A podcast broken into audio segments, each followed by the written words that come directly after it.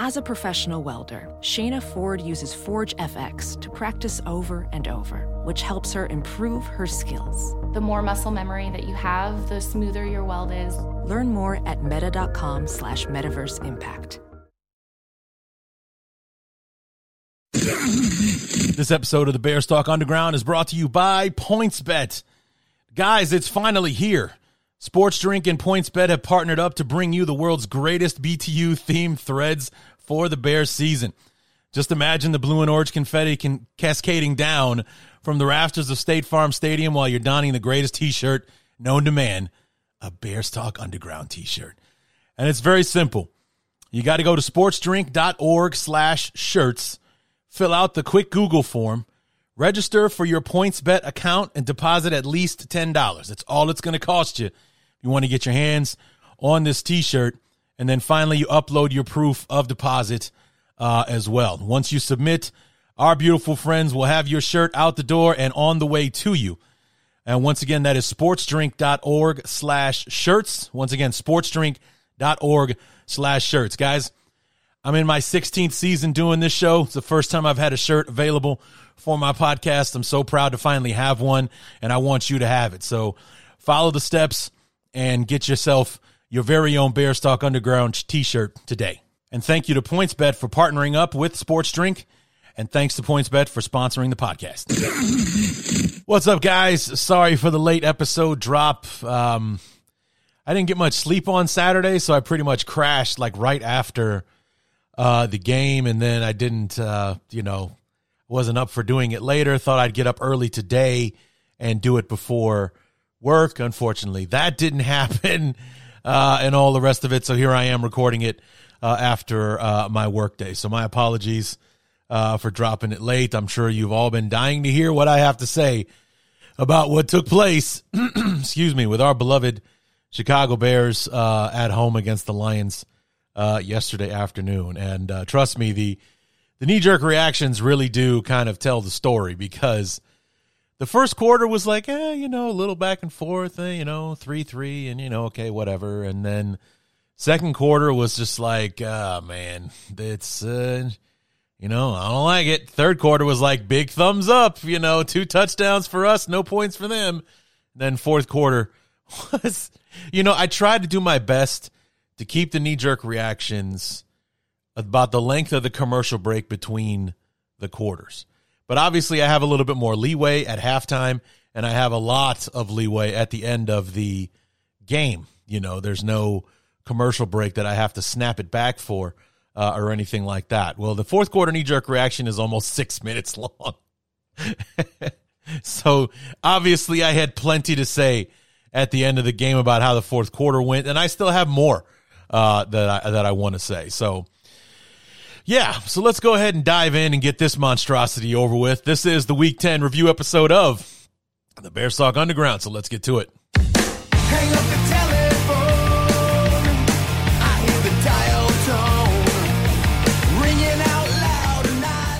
So there we were, Sunday at noon, Soldier Field, a game that we as Bear fans were looking forward to because this is our best opportunity to get a win, a game that we were favored uh, to win. Uh, you know, the Lions coming in, you know, riding high off their win over Green Bay at home uh, last week, but nonetheless, the only defense in the league worse than ours is theirs, and we've had a pretty easy time scoring points against some of the better defenses in the league the prior three weeks. It's just that we've been going up against teams that had the firepower to outscore us. Well, the Lions had the ability, or at least they had shown that earlier in the season, but it wasn't guaranteed because in their victory over Green Bay the week before, they scored 15 points.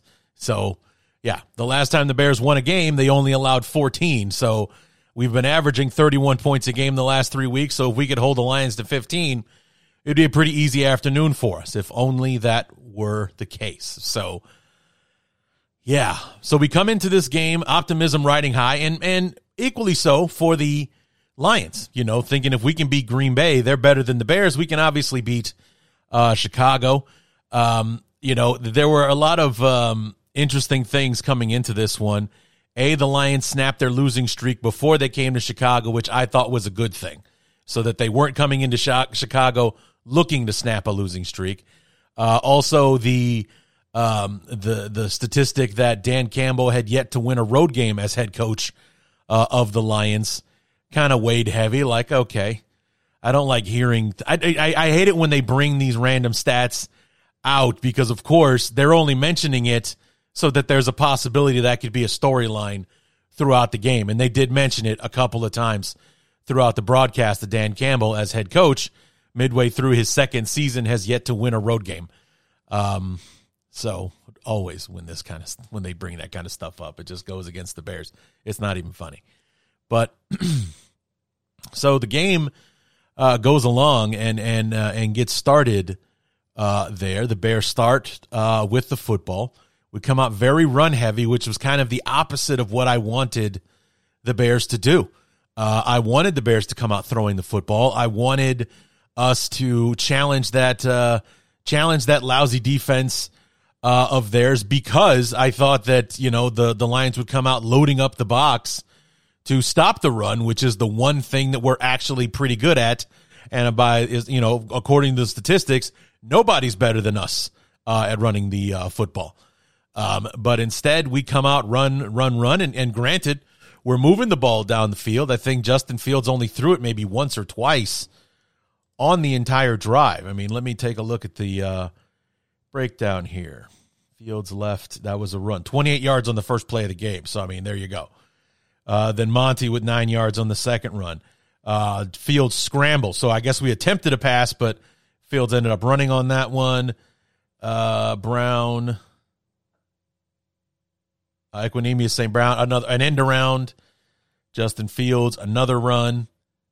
Montgomery, pass incomplete. So there's the first actual pass attempt that Fields nearly got picked off because he tried to throw it over the linebacker and the linebacker swatted it uh, down and uh, that almost got knocked down. Then uh, Montgomery with four yards and then we kicked the field goal. So two pass two pass plays, one pass attempt on this eight play drive that the Bears started out um, the, uh, the the the game with. So two passes, six runs on that drive. I would have been much more for a four on four balance. To be completely honest with you, maybe get Chase Claypool uh, involved early. And and after hearing the snap counts today on Monday, um, he played less against Detroit than he did against um, Miami last week. He played less in his second game than he did in his first. This is, this is not that's not what we want to hear. You know, it's like here we are, kind of like, oh well, look, we got this is a, this is an interesting wide receiver room we have now. We got N'Keal Harry, we got Chase Claypool, we got Montgomery, and then a mixture of Pettis, Equanimeous St. Brown, maybe Velus Jones, you know that kind of thing, and, and Byron Pringle was back uh, as well. So I mean yeah, that's interesting. Too bad we didn't see like any of them. You know, Mooney caught a couple of caught a couple of passes. Uh, Claypool had two targets the entire football game, so the other 17 plays, I guess he was out there run blocking or just running routes and not getting thrown to. So, not exactly the progress you want to see from a I mean, it, and it's not on him, obviously. It's it's from the the play calling and, and all that kind of stuff. It just wasn't what you wanted to hear uh, or and or not see in the game is less Chase Claypool in this game. So, you know, you, you give up a second round pick for the guy, you're, you're pretty much saying he's going to be a part of your future. Now, granted, I know he's been on the team 10 whole days or whatever it is, but, uh, you know, he's been in practice, he's been learning the playbook, and he's capable of much more than we've allowed him to do so far. So, you know, very disappointing uh, output from Claypool the first two weeks. And of course, not exactly his fault, but nonetheless, you know, on that opening drive, eight plays, 60 yards, ended up with a Santos field goal, 33 yards. So essentially, it's an extra point. Lions come back with the ball, 14 plays, 68 yards, resulting in a field goal of their own. But seeing the same um, problems from the Lions that we saw last week with the with the um, with the Dolphins, you know, and and a couple weeks ago with the with the the Cowboys, a few weeks before that with the with the Vikings. It's like over and over again, they're killing us on these crossing routes. These guys are wide open when they're getting the football. So I mean, this is another deficiency by way of Alan Williams and scheming to put his guys in the best position to succeed. Now, I know everybody wants to kind of give Williams uh, a pass because he's, um, you know, he got the job and then he lost Khalil Mack, Akiem Hicks, Eddie Goldman, um, Danny Trevathan, uh, uh, you know, and then in season Robert Quinn and uh, Roquan Smith among whoever else uh, Poles has jettisoned, you know, out into the NFL uh, universe. It's like, but you know, we're pretty much dealing with the same thing on offense. I think we're a little we're we're better on paper on offense than we are on defense, obviously. But I don't think it's such a lopsided uh, affair that the defense can't meet the offense halfway uh, on this, and we're just not getting not getting any kind of pass rush. People are able to run the ball pretty much with ease uh, on us, and when they get into the you know they find this the soft spots in the zone, you know calling them soft spots is ridiculous. They are you know friggin' pillows of of safety for the for their receivers because they're in no danger of catching the ball and then getting plowed uh, by a safety or a corner or a linebacker or something because they're in the middle of the zone. You know, in in with five yards in each direction, no one is uh, in in danger uh, of hurting them. So, yeah. But first quarter was was back and forth. We basically traded uh, field goals uh, to get things started because the Bears started the uh, their second drive and it ended the or ended the first quarter and they basically punted right after. So it's like after the first quarter, it's 3 3, but I'm already seeing things I don't like from our defense. Knee jerk reaction, first quarter Bears and Lions, and it's a little bit of a back and forth battle thus far. Um, both teams on their opening drives um, moved the ball down the field relatively easily, but stalled out in the red zone, had to settle for field goals. Uh, for the Bears, it was run, run, run, and then when they were done running, they ran some more. Uh, I think the only uh, play that they actually attempted to pass was on second down when the Bears were down in the red zone. Uh, Fields tries to put one over the linebacker's head to get to his tight end and nearly gets it picked off.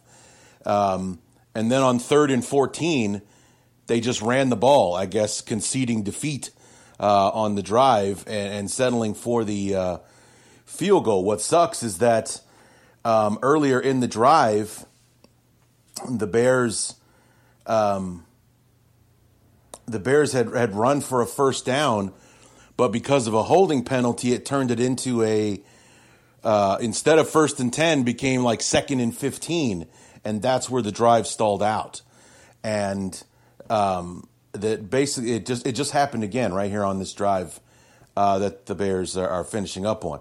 On the defensive side, seeing seeing the same old things that have been killing the Bears uh, recently. Um, the I think the Lions were three for three or three or four, something like that, on the opening drive on third down, but also third and nine, third and seven. You know these these not so easy to get third downs. They made look easy over and over again as they marched down the field uh, to get their field goal uh, and tie up the game. So uh, right now, the Bears uh, have the football. Got a really, really nice return out of Khalil Herbert to get him at midfield.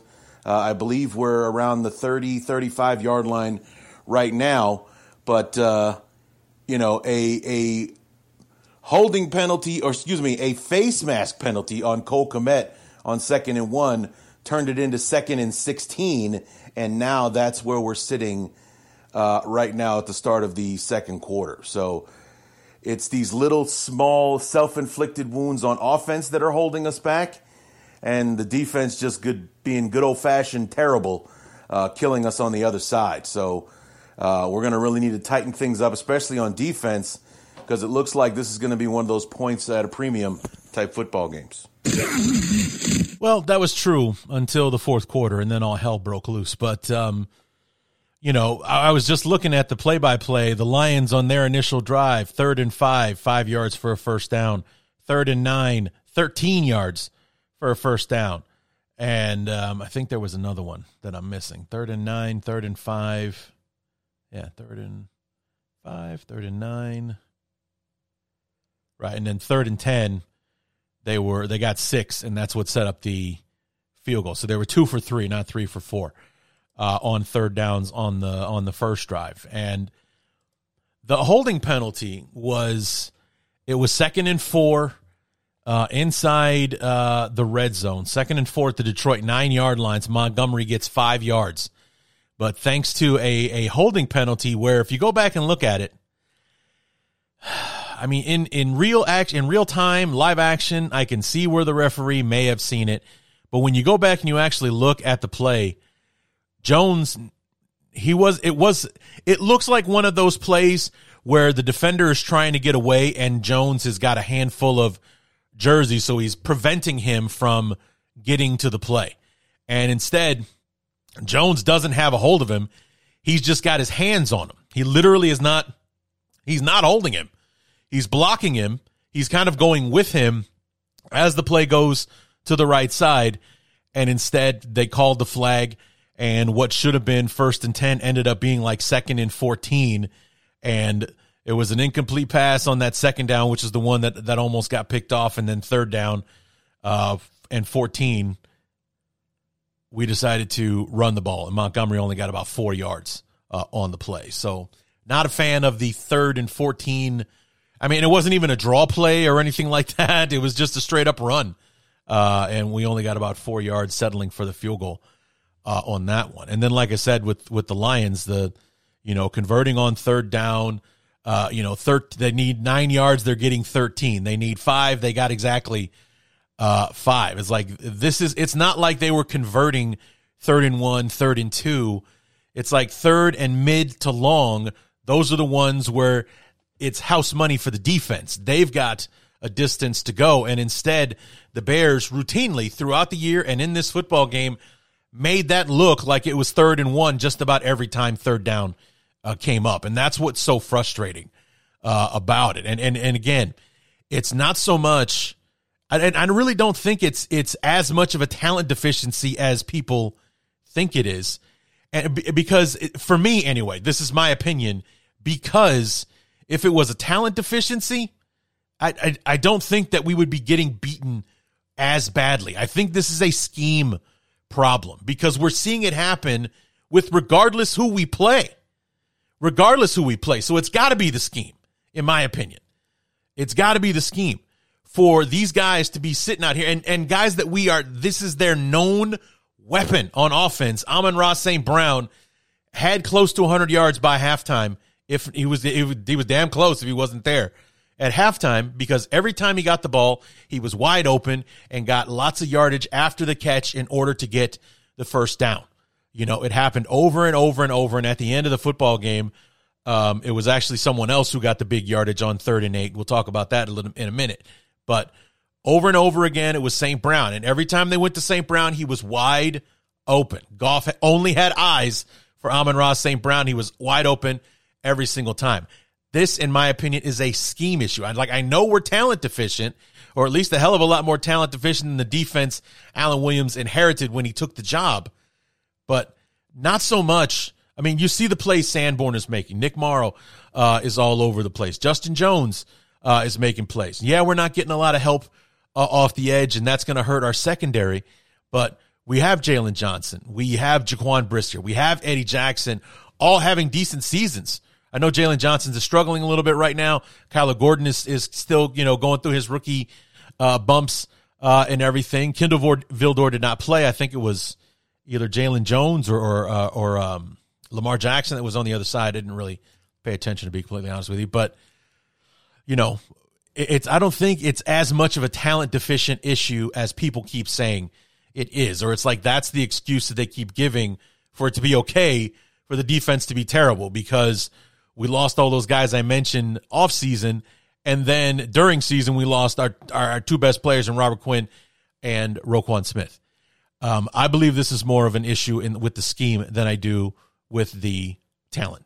We've got some some young talented players who are learning the ropes, learning how to play uh, in the NFL. So there are going to be some mistakes, but for it to happen over and over and over the same way, regardless of the opponent, to me, that's a scheme issue, not a talent issue. So, anyway, we go into the second quarter. It's more of the same on defense, and then more of the same as far as Justin Fields being amazing and doing what he does in order to tie it up late just before the half.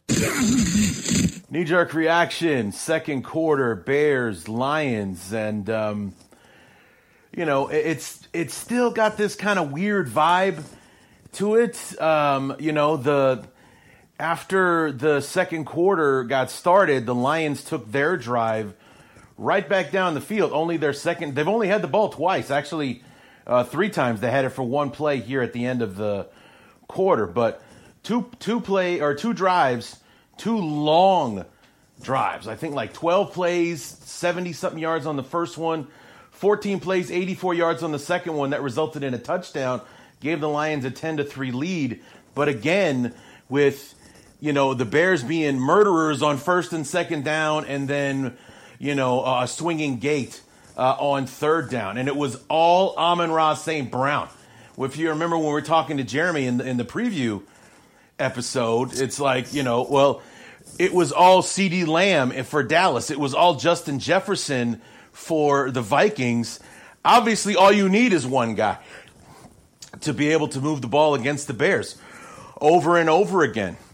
It's just the Dolphins had two guys that they were doing it to us uh, last week, and you know, but it's like over and over again with this, uh, you know, and, and, and again, not so much that Amon Ra is making plays and getting yards. It's that when he gets the ball, he's so wide open, it's not funny. It's ridiculous how wide open he is when the ball comes his way. You know, I think it was like, I don't even know if it was third down. Maybe it was, but it was like down and 15 to go. And Amon Ra St. Brown is so wide open, he got 22 yards on the play, just like it was nothing. And they cap it off with a, a misdirection play wide open to their tight end to make it 10 3. The Bears come right back down with a 15 play drive of their own, of their own that uh, was capped off at the end by an insane play uh, by Justin Fields. Uh, you know, the Bears had the ball at the one yard line. We're going to hand it off to Montgomery, do it the easy way. Here comes Aidan Hutchinson flying in like a madman, uh, grabs uh, Mon- Montgomery by the shoulders and kind of throws him to the ground. And then on the next play, Fields is looking for Mooney on a short one yard play, but it's covered. He's, it, it, looked like he's about to get swallowed up for the sack on third down, and we're going to have to settle for another field goal. But instead, he wiggles his way loose, gets out into the open, gets into the end zone by literally plowing a guy over. That guy needed a minute before he could get up and go to the sideline to tie the game up at 10, and that's where we sit uh, right now. So, you know, this last drive aside, where it was one play for a Hail Mary attempt, the Lions have had the ball twice and they've marched it down the field both times and came away with points. The defense really needs to step up here. I mean, it is getting ridiculous. I mean, it's, we're past that. But I mean, it's the last couple of weeks, it's been okay. CeeDee Lamb, he's a stud. Obviously, Hill and Waddle, those guys, nobody can stop those guys. It's, it's not just us that are having trouble. But in here and now, all they have is Amon Ra St. Brown. That is it. That's all they got. And looking at the way they've been moving the football, it's all they need because they've been pounding him down our throat one pass play after another. Goff is looking like a genius uh, against the Bears. And, and this is what I was saying in the keys to the game. You don't want to give a team like this hope. You don't want to give them any kind of thought that they belong out there on the field with you, especially with as poorly as they've been playing uh, lately. You know, last week's performance against the Packers aside, this is a team that was on like a five, six game losing streak before they came uh, before they got that win last week against Green Bay. So we give the ball back to Detroit, and that's really what's going to determine, I believe, how the second half is going to go. If we can come out and shut them down and get a three and out, get the ball back quickly, then I think the Bears are in good shape. But if they get the ball and they march it right back down the field, could be a long afternoon for us. So I mean, it was it was that kind of thing with the the Lions, and I was looking at their touchdown drive, and truth be told, they only had two third downs in the whole thing. Uh, the one was was an example of what we were talking about, though, with them being awful on third down. The Bears come out first and ten, incomplete pass. Uh, second and ten, uh, a four yard loss for for um, for Swift uh, in the backfield. So on third and fourteen, Goff drops back, finds Kalif Raymond for twenty one yards on first down. You know, on third down and 14, they get 21. So not Amon Ross St. Brown, but there he was by himself in the zone, seven yards more than he needed on third and 14. Uh, then, then later on, like on consecutive plays here, uh, second and 13, 14 yards to St. Brown. First and 10, uh, nothing. Second and 10, 22 yards to Amon-Ra St. Brown. First and 10, uh, 20 yards to Amon-Ra St. Brown, and so on. You know, when he caught that 20 yarder, then we're down at our 10 yard line. So we're deep in the red zone now. And then it was, they got a pass interference call. Truth be told, I don't remember that. But that put the ball at the one yard line, fresh set of downs. The Bears sacked. Uh, Sanborn got a sack on on first down by running down Goff as he tried to scramble, stopped him behind the line of scrimmage, so that's a sack. Um, they tried to go for um, they tried to ball run the ball right side. They got three yards, stopped them at the one, and then third down, they lost the yard. So fourth and goal from the two, they do a little misdirection, find the tight end wide open uh, in the end zone for the score. So we almost pulled it off, um, but uh, couldn't get it done. But it's just like, you know, it was an 88 yard drive, 80 yard drive. And Amon Ross St. Brown, I think, had a good 60 of it. So, yeah, let's see. Yeah, 14, 22, and 20. So that's uh, what? 42 and 14 is 56 yards passing or receiving on the drive. 56 of the 80 yards went to Amon Ross St. Brown. So, I mean, that's bananas. So, but like I said, the Bears come back with a 15 yard drive uh, of their own where we're converting, you know, our third down opportunities, but our third downs are third and two, third and five, you know, and so on before uh, Justin Fields played Superman there on that last play. And, and like I said, it was it was a play that was blown up from the start. So now it's on Justin Fields to either throw the ball away, which we know he never does, or to try to do something crazy uh, with it. And I'm like, please score. Do not settle for another field goal. This is literally seconds before the half. Don't let them take this momentum into the locker room with them. And then just when it looks like he's absolutely about to get swallowed up by a couple of different guys, he wiggles away, runs into the end zone, and in the process concusses a guy. He literally knocked the game out guy out of the game with a concussion when he ran him over. I mean, unbelievable. Ties up the game 10-10 at the half, so it's even Steven. We're 0-0 going into the second half, uh, uh, kind of thing. So again, don't really have anything to complain about with the offense.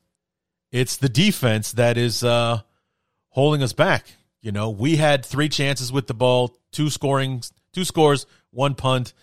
The, um, I mean, technically, you can say the Lions had the ball three times, but they had two drives, fourteen plays, seven minutes, fifteen seconds 15 or 13 plays, seven and a half minutes. So, I mean, they had the ball for nearly a quarter on two drives, got 10 points uh, out of it. And like I said, what I what we needed from the Bears was to step up in the uh, in the second half. It's like we can't have this where they just keep marching up and down the field. And uh, turns out they they decided to answer my prayers in the third quarter but you hear an ominous little thought of mine at the end of this knee jerk reaction. And considering the way the fourth quarter turned out, I, I, feel a little guilty thinking that I put something into the ether that didn't need to be put there. knee jerk reaction, third quarter, Bears, Lions, and yeah, that was more like it. Um, three drives for the Lions, three punts, two drives for the Bears, two Cole Kmet touchdown catches. Yeah, that's what I'm talking about right there. Uh, I mean, first drive, just like I asked for, three and out for the Lions, punt the ball right down. The Bears march it right down the field, mixing up the run in the pass this time. But we're very run heavy in the first half, mixing up the run and the pass, and um, finishing it off with a, a Cole Kmet touchdown from about, I think, four or five yards out, something like that. Then essentially, I mean, and it could have been actually a lot worse for the Lions because they had a bad quarterback running back uh, handoff exchange. Uh, ball was, you know, knocked back in the ground and thought the Bears might have recovered it and ended up that the Lions recovered it for a nine yard loss, gave them like a third and 19, which they weren't able to convert. They kicked the ball back. And a short drive this time for the Bears, I think maybe four plays. And this time, a big, like, misdirection play caught the Lions with their pants down. Uh, they, they ran uh, two crossing routes. They got Cole Kmet going from left to the right corner. They had a short, shallow cross coming across the middle. Both the safeties f- came in on the short cross, and the Cole Kmet all wide open in the corner uh, by himself. Um, makes the catch, runs it in. Uh, Mark Sanchez doing the color commentary on the game, and he said Cole Kmet was butt naked out there, just nobody around for miles uh, to make the easy touchdown catch. And then the Bears sent the uh, Lions back out again uh, on uh, on downs uh, to force another punt uh, just before the close of the third quarter. So a much more balanced attack offensively for the Bears. We're able to put 14 points on the board in our two offensive drives. We shut the Lions out, forced the, the three and outs. We're coasting right now. It's 24 to 10 in the fourth quarter. But this is a Lions team that, you know, as we talked about with Jeremy, they have a hell of a time playing a 60 minute ball game. But, you know, after taking off the entire third quarter, will they show up in the fourth quarter, try to make a ball game out of it? We'll have to wait and see. The Bears start with the ball uh, in the fourth quarter with a 14 point lead, and they haven't really stopped us yet. Yeah, so I said that. Um, you know, and and that and it's true. Just go back and look. You just see gaps in. I mean, go back and look at their game against the Vikings in Minnesota uh, a few weeks back. They come out like a bat out of hell, fourteen to nothing. Uh, by the end, by halftime, it's it's tied. They come out again, another ten points in the third quarter. In the fourth quarter, they fall to pieces. Minnesota comes back and wins the game. There are examples of this all over the place in the last two in the last two years, especially uh, under Campbell. Not that it's his deal, but you know, this is what's been happening. This is what's been holding the Lions back. Is that playing a sixty minute football game is not something uh, that is their forte, and and whether it's uh, you know they they they disappear for one quarter at the second half, it's it usually becomes a lead they can't overcome, or you know that kind of thing, or they got to dig themselves out of a hole and they come up short at the end, that kind of thing. Uh, that's what happened week one against the uh, Eagles. They were down 38 to 14, 38 21 or something like that. Had to come crawling back, could only get to 38 35 before they lost the, uh, the game uh, week one uh, against the Eagles. So, I mean, it just, this is something you've seen happen over uh, and over again. And, you know, I give the, the Lions credit. They did turn around and show up in the uh, fourth quarter. However, they had help. And this is where uh, you'll hear me say it in the knee jerk reaction uh, and all that kind of stuff. You don't want to be this guy. You don't want to be the sore loser, the sour grapes talking about how the refs screwed your team. But when it's so obvious, uh, the, the way that it was, you know, and, and for me, it wasn't so much that they've been that, you know, the Bears had, I think, nine penalties in the game to the Lions, two penalties. To, to me, that's, you're going to see that happen in, in all games. It's just that the calls that they were making, there were at least three or four really bad calls. And in, in, in one instance, again, a no call that should have been.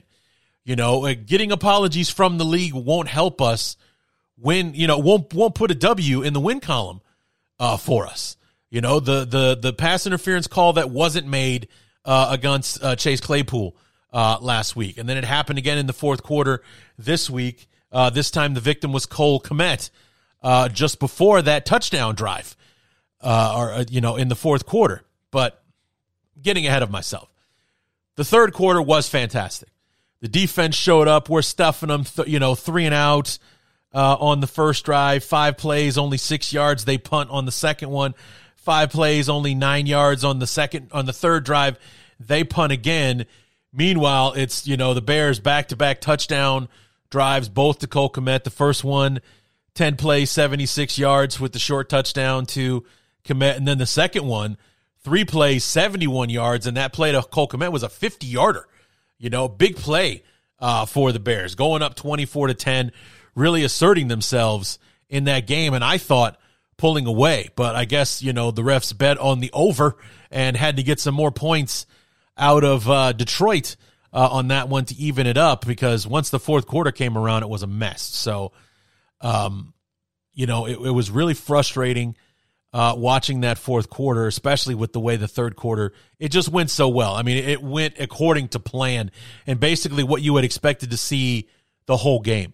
Not so much the defensive dominance uh, or anything like that, but us being markedly better than the Lions, having played that way for the last several uh, weeks and everything, to come out and take that two score lead uh, going into the fourth quarter you know, I didn't have some eerie feeling or whatever. It was just the thought that I'd had that, you know, the Lions had so many had so many uh, have have as many losses as they do because they can't finish a game because they can't play a 60 minute ball game from start to finish. They have these lapses where they just don't show up uh, for a quarter or you know two quarters or something like that, and it's resulted in a hell of a lot of losses for that team. It's like, you know, this is Bears Lions and the weirdest things in the world happen uh, in these rivalry games. Will this be one of those games where they come roaring back uh, in the in the fourth quarter to try to make a ball game out of it? But that was more the thought I had to make a ball game out of it, not to come back and steal it from us uh, the way that it did. Knee jerk reaction, fourth quarter, Bears, Lions, and just if I hadn't watched it with my own eyes, I wouldn't have believed it. Um, the the Bears, um, well, actually, you know, it's a combination of things. Uh, they uh, the referees absolutely just boned the Bears uh, in the four. I mean, you, you hate to be this guy. You hate to be the sour grapes whining about the referees and some conspiracy theory but there's no way you could watch the fourth quarter and not think that the, the, the refs were calling this against the Bears. You know? I mean, it just, it's been happening the whole game. It was just this terrible, terrible, uh, you know, stretch for the Bears. It's like after they go up, you know, they take the, the start the fourth quarter up 24 to 10, right? The, the Lions have the ball. And on this, the first drive in the fourth quarter for the Lions, they get all the assistance in the world from the referees to earn about, I don't know, 60% of the yardage on their drive that led to a touchdown. Okay, so it's 24 to 17. 100% assistant assistance from the referees, one bullshit call after another, including calling a um, a, a throw, calling a, a bogus hands to the face penalty on Jaylon Johnson when by the, the one replay they showed, he didn't touch the guy's face. He just went down after Jaylon Johnson pushed him and erased Jack Sanborn uh, and his interception of Jared Goff that would have killed the drive and gave the ball back to the Bears. Okay? So they scored the touchdown. That's 24 to 17. Couple of plays into the ensuing drive.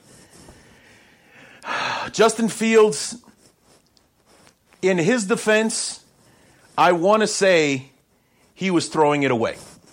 I want to say he was trying to throw it away, didn't put enough on it. Jeff Okudah from the Lions picks it off, runs it back for a touchdown, and inside of about a minute, it goes from 24 to, to 10 to 24 to 24. It's tied, just like that. Well, Justin Fields did what Justin Fields does, and on the very next drive, runs it in for 67 yards and a touchdown this time. But Cairo Santos misses the extra point. Misses the extra point. And it's just like, you know, it just loomed like, okay, this is going to come back and hurt us. You just know that it would. And it did. Because this time the Lions actually legitimately moved the ball down the field our defense was garbage every other moment of the game, so why not when it means the most? They absolutely let the Lions march down the field. Uh, my favorite play was the 44 yard gain on third and eight that the Bears defense gave up. And, uh, you know, so that set up uh, a, uh, another touchdown uh, for the. Um, uh, for the Lions, no no ref assistance on that one, so I will absolutely give that one to the Lions because, like, their first ten points were legit. The Okudah interception, legit. Bad throw from Justin Fields. And the last touchdown was legit. But that first one in the second, in the fourth quarter, total bullshit. All the help from the refs that they can get. Not to mention, not to mention the last play of the previous drive for the Bears. Again, the Bears don't get a pass interference call. Justin puts one up for, for Cole Kmet. He's one on one with Anzalone the linebacker. Anzalone's got his back to the to the uh, to the to the football. He's got his hands in in Cole Kmet's face. Is literally like tackling Cole Kmet before the ball gets there. No flag. No flag. And again, right there in front of the referee, no flag. That was the play before the ref assisted touchdown drive for the Lions. So this one stings. This one stings because we got screwed again. The referees screwed us again. And then at the end, when we needed the defense to step up, they choked again. They absolutely choked. Eight plays, 91 yards for the drive to take the lead for the Lions. Of course, they kicked their extra point, and that was it. We, we had a we had one last drive uh, there at the end, and uh, couldn't do anything with it. Gave the ball back to the Lions, and uh, on third and eight, they ran for the first down to seal the game. So I thought that was poetic. So the Bears lose again. Third loss in a row. Second week in a row, we get screwed by the refs. Second week in a row, we had a chance at the end and couldn't get it done. So, yeah, it's. Uh, maybe we'll have better luck on the road next week in Atlanta. I don't know. But uh, yeah, this this one sucks. This one sucks all the way. This episode of the Bears Talk Underground is brought to you by PointsBet. Guys, it's finally here. Sports Drink and PointsBet have partnered up to bring you the world's greatest BTU themed threads for the Bears season. Just imagine the blue and orange confetti can cascading down from the rafters of State Farm Stadium while you're donning the greatest t-shirt known to man, a Bears Talk Underground t-shirt. And it's very simple. You got to go to sportsdrink.org slash shirts, fill out the quick Google form, register for your PointsBet account, and deposit at least $10. That's all it's going to cost you. If you want to get your hands on this t-shirt, and then finally you upload your proof of deposit uh, as well. Once you submit, our beautiful friends will have your shirt out the door and on the way to you.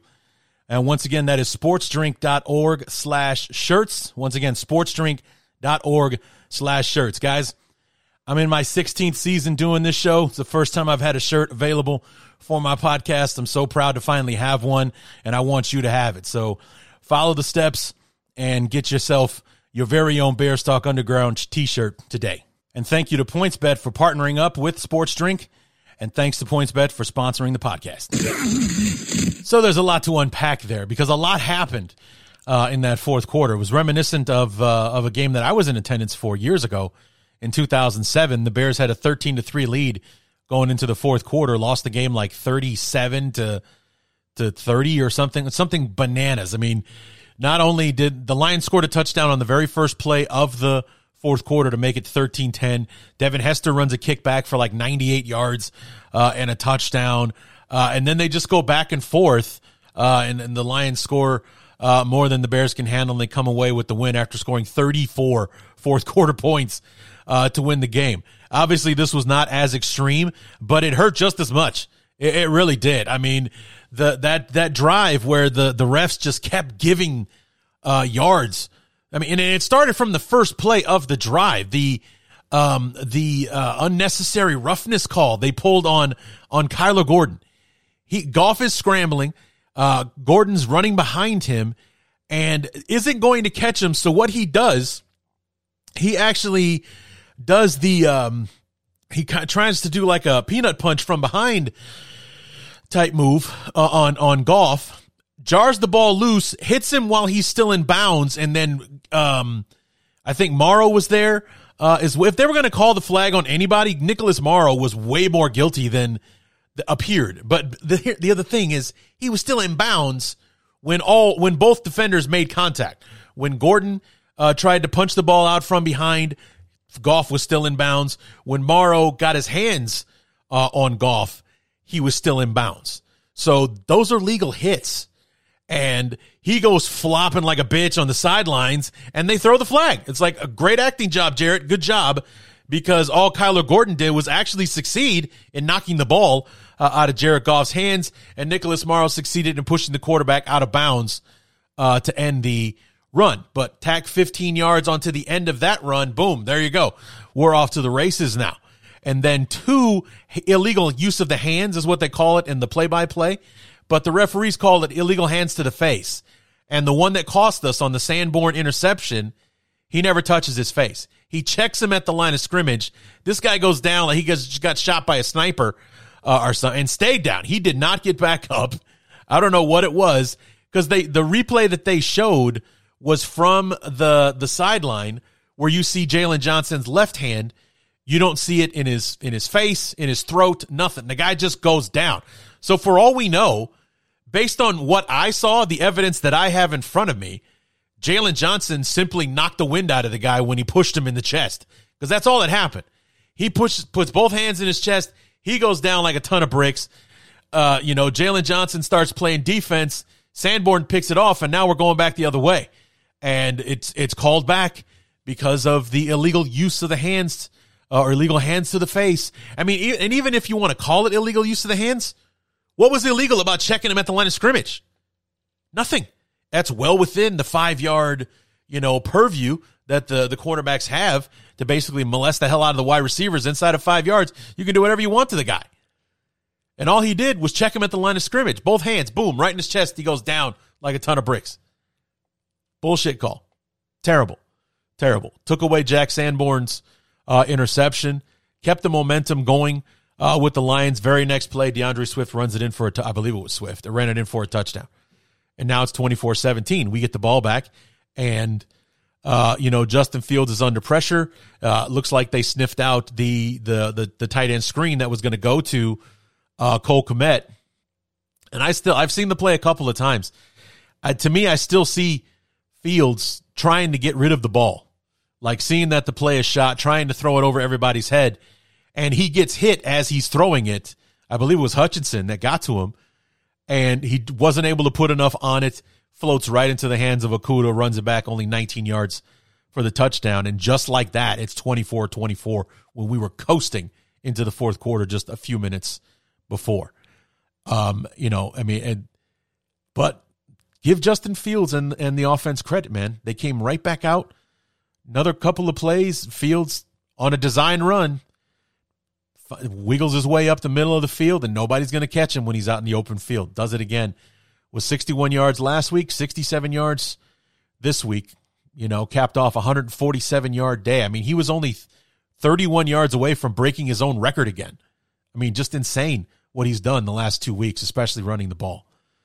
So, but two touchdown runs, two touchdown throws. He had the one really bad interception um, where he looked like he was trying to do the wrong thing, but uh, you know, it just didn't happen. So, but that's why, like you heard me say in the knee jerk reaction, I give the Lions credit for everything that they did, except for that first touchdown drive in the fourth quarter, where they got one bullshit call after another from the referees to keep extending that drive, giving them yards they didn't earn. And then, like I said, it, it and it started with the no call on Kmet uh, for the pass interference. Anzalone's draped all over him back to the football, back to the, you know, to the action and everything. He doesn't know the ball's coming or anything like that. He's only judging by Cole Kmet's face or his eyes or something. Cause it, you know, somebody taught me when I was really young playing football that when you see, you know, if you got your back to the ball, you see the defender's eyes getting big. That means the ball's getting close.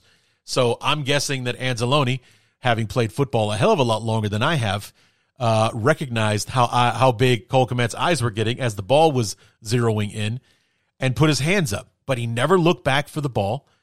He never, you know, never turned around or anything like that. Back to the ball the whole time, you know, hands and did everything to hinder Cole Kmet from catching the football. That is textbooks, textbook pass interference, textbook. I mean, and the only, even still, it's like the only thing was like maybe they didn't throw the flag because Cole Kmet had a chance to catch the ball, but he didn't come down with it. And Anzalone did nothing to hide the fact that he was trying to keep Cole Kmet from catching it. That's pass interference. And we didn't get the call. And I'm sure that's one of those plays the Bears will report to the league and they'll get their apology, but that doesn't help us. That's two weeks in a row now that we've been robbed of opportunities in in in, in these in these football games.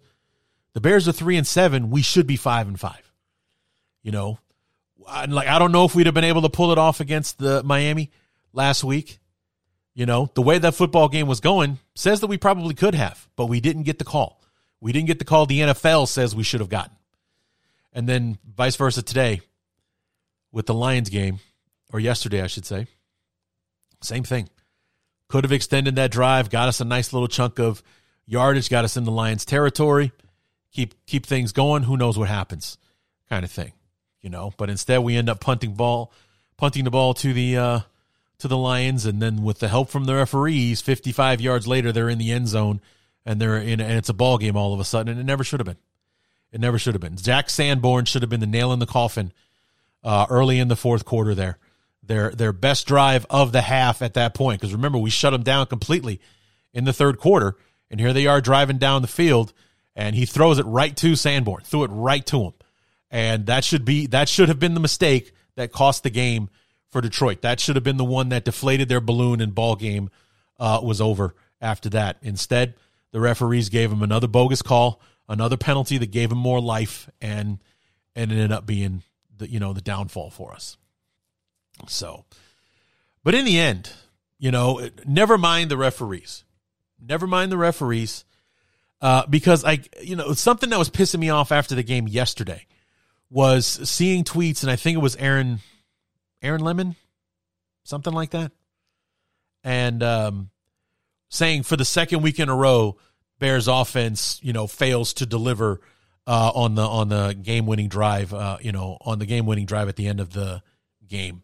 You know, did the same thing against Miami, where of course we got screwed on the pass interference call, and then you know this week, uh, you know, we did next to nothing uh, on on our final drive with the football. It's like, how about we point the finger where it truly deserves to be pointed, and that would be at the defense and the fact that they have been so god awful these last three weeks. Forty two points to the Cowboys, thirty five points to the uh, Dolphins. 31 to the to the Lions here this week. You know, while our offense is scoring 29, 32 and 30 points in those in those football games, which should be enough to win you literally any game in the NFL. And yet week after week, you know, we're we're, we're it's like never mind. It's like I know that it's it's it's important for Justin Fields' growth to be able to turn one of those two minute drills into a touchdown winning drive or a game winning score for a field goal or something like that. I know that. I acknowledge that fully. And it was, uh, it's like, yeah, they did fail to get the job done. But how about they shouldn't have been in the position to begin with? You know, if, if we're talking about an offense that's still only averaging like 15 points a game, then yeah, that is a legitimate beef. They didn't get it done in the first 58 minutes. They had a chance with two minutes to go and they didn't get it done. To me, that is a far more legitimate argument than the fact that this is an offense that has averaged 31 points a game for the last four weeks now. Four weeks. They went an entire month averaging more than 30 points a game. We're one in three in those games. Why? Because our defense only showed up for one of them. Our defense showed up for the one game on Monday night against New England, only gave up 14 points, gave it all up in the second quarter, shut them out in the second half. After that, 42 points to the Cowboys, 35 points to the Dolphins, 31 points to the Lions. Lost all three ball games, despite the fact that our offense scored 29, 32, and 30 in those games. Inexcusable. Inexcusable. When your offense is playing that well, they shouldn't be in a position at the end of the game where they have to dig out uh, a win in one way or another. You know, I'm not saying it should never happen. I'm saying it shouldn't happen every single week. It shouldn't happen every single week. These last two weeks, especially with the Dolphins and and the uh, and the Lions. But it's like we're so deficient in being able to stop anybody on third down. We can't defend the middle of the field because that was a field day for both the Lions and the Dolphins these last two weeks. Hell, I mean the you know the uh, Cowboys the week before, CeeDee Lamb like a madman all over the place. It's uh it's not on the offense. I don't put this on the offense at all. And this isn't me, you know, showing all the love to Justin Fields. It's like, just think about this, guys. What has been the, the habitual problem for the Bears historically?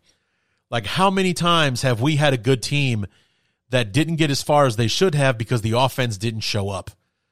You know, I mean, most recently in the 2018 team, we scored 15 points in a playoff game, and our defense gave up 16.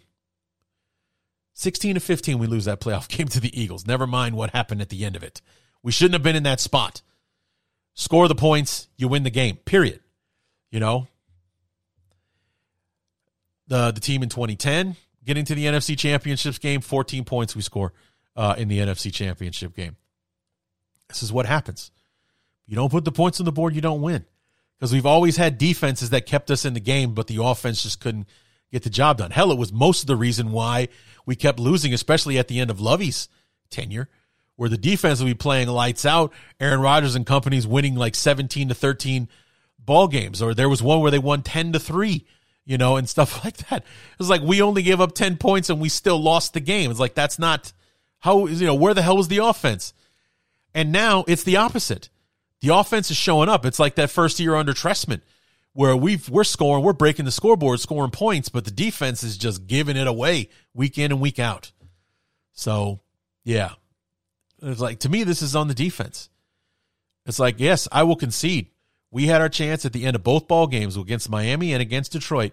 We had the ball with 2 minutes to go, maybe a timeout or two on the clock, you know, and and you know, plenty of time to get down the field. And we came up short. My argument is also should have never been in that position to begin with because if the defense gets one freaking stop in the fourth quarter, we we win the game. Plain and simple. If we don't give up an eight play, 91 yard drive at the end of the game, we win. We win.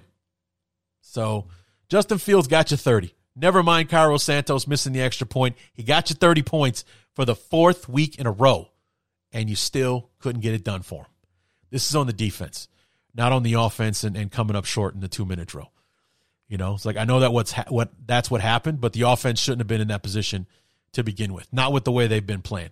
They've been playing too well to have to try to dig this out uh, at the end when they put on when they put 30 points on the board one week after another the last four weeks. It's totally not fair. So, uh, anyway, there you go, guys. That's going to do it for the the recap of the week number 10. Um, Bears lost to the Lions. God help me. Now we go on the road for the next couple of weeks. We got Atlanta in Atlanta. Then we go to MetLife to take on the Jets before we come home to take on the Packers week 13 before the bye. Now there's an interesting ball game I can't wait to play, but you know, got to play these two games on the road first. So we'll see how they go. But let's go ahead and close this thing out with everybody's favorite segment. You know it. Bear up, bear down.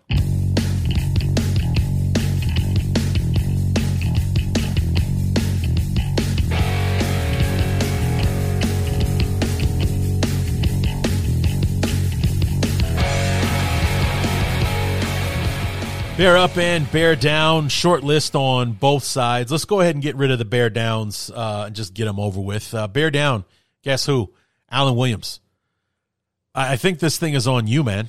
Uh, maybe you need to ask the coach for help. The guy that hired you, you know, the one that was cranking out decent defenses in Indianapolis uh, while you were his DB coach or whatever the hell you were doing for him out there. You know, maybe ask for a little help uh, in uh, putting us a game plan together or, you know, a tighter scheme or maybe switch to man to man because zone is obviously not working because they are just carving us up and it doesn't matter who it is. It doesn't matter who it is. Justin Jefferson, CeeDee Lamb, um, you know, Waddle and, and Hill uh, last week. And this, and then yesterday, Amon-Ra St. Brown. Oh, and oh yeah, uh, giving up 44 yards on third and eight to the skinniest little white guy receiver I've ever seen uh, for the Lions.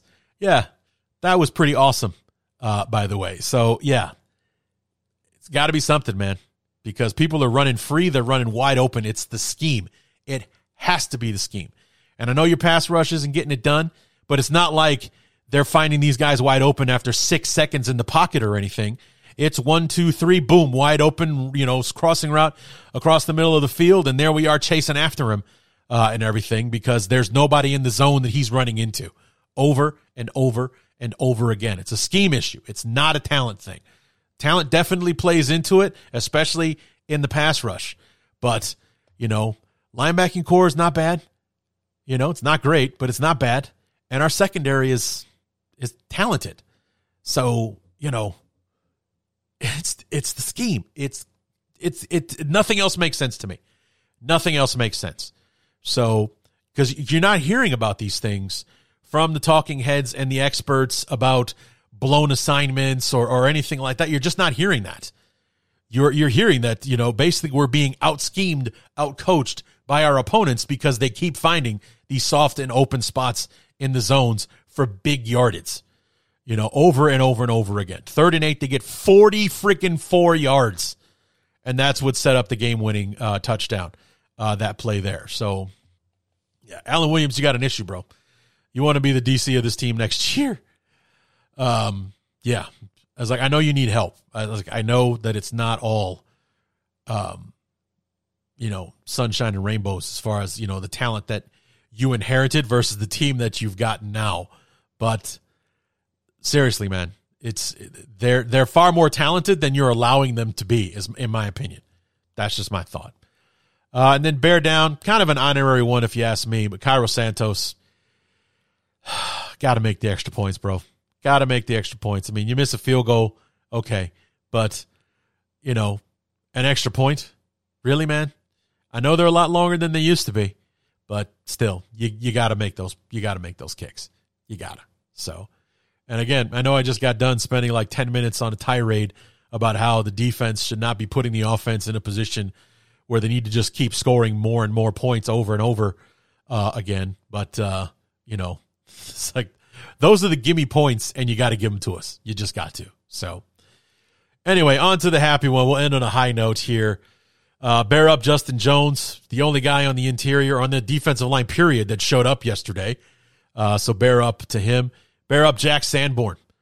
12, sa- 12 tackles, two sacks, an interception that was robbed by one of the worst penalties I've seen uh, in a long time. Definitely stepping up uh, into the spot. I mean, he was a he was a star during the summer in the quote unquote exhibition games uh, and everything. Thought he would be a decent player. He's getting his chance now he's making the most of it. And it's just, you know, a credit to Ryan Poles in the scouting department that they were able to, to cobble this guy up after he went undrafted. And it, when you see a guy play like this, you wonder how the hell did he go undrafted? Because I think he was a like a late third, fourth round projection, and somehow he made it all the way through the draft, and there he was for the Bears to scoop him up. Our luck, their loss. Bear up, Cole Kmet five touchdowns in the last three games. It's not a bad run uh, that the kid is on after going without a touchdown for like 30 games uh, and whatever. He's like hadn't scored a touchdown since his rookie year. He went without all of last season, and then first six seven games into this year, still without one. Finally got one against the Cowboys.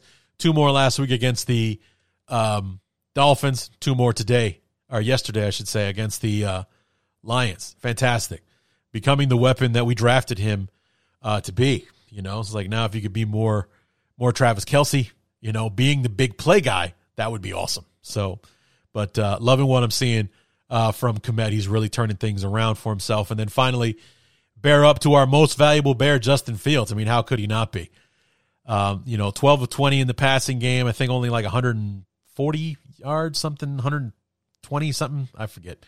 But 147 yards, two rushing touchdowns, one where he concussed the guy, and the other one where he broke his own uh, distance record 61 last week, 67 this week, and then the two touchdown passes to Cole Kmet. I mean, he's getting the job done. It's just like we just need the other half of the t- team to really to really step up. You know, I mean, last week it was special teams and defense that let us down, and this week it was special teams and defense that let us down again, missing the extra point. Defense giving up more points than uh, we could outscore. So you know the offense has been getting it done, even without Teven Jenkins. Uh, you know, didn't play with that hip injury that he was nursing last week. We missed him for sure, but uh, you know, we still scored the points. We still got it done, and the defense let us down. So, fantastic job from Justin Fields.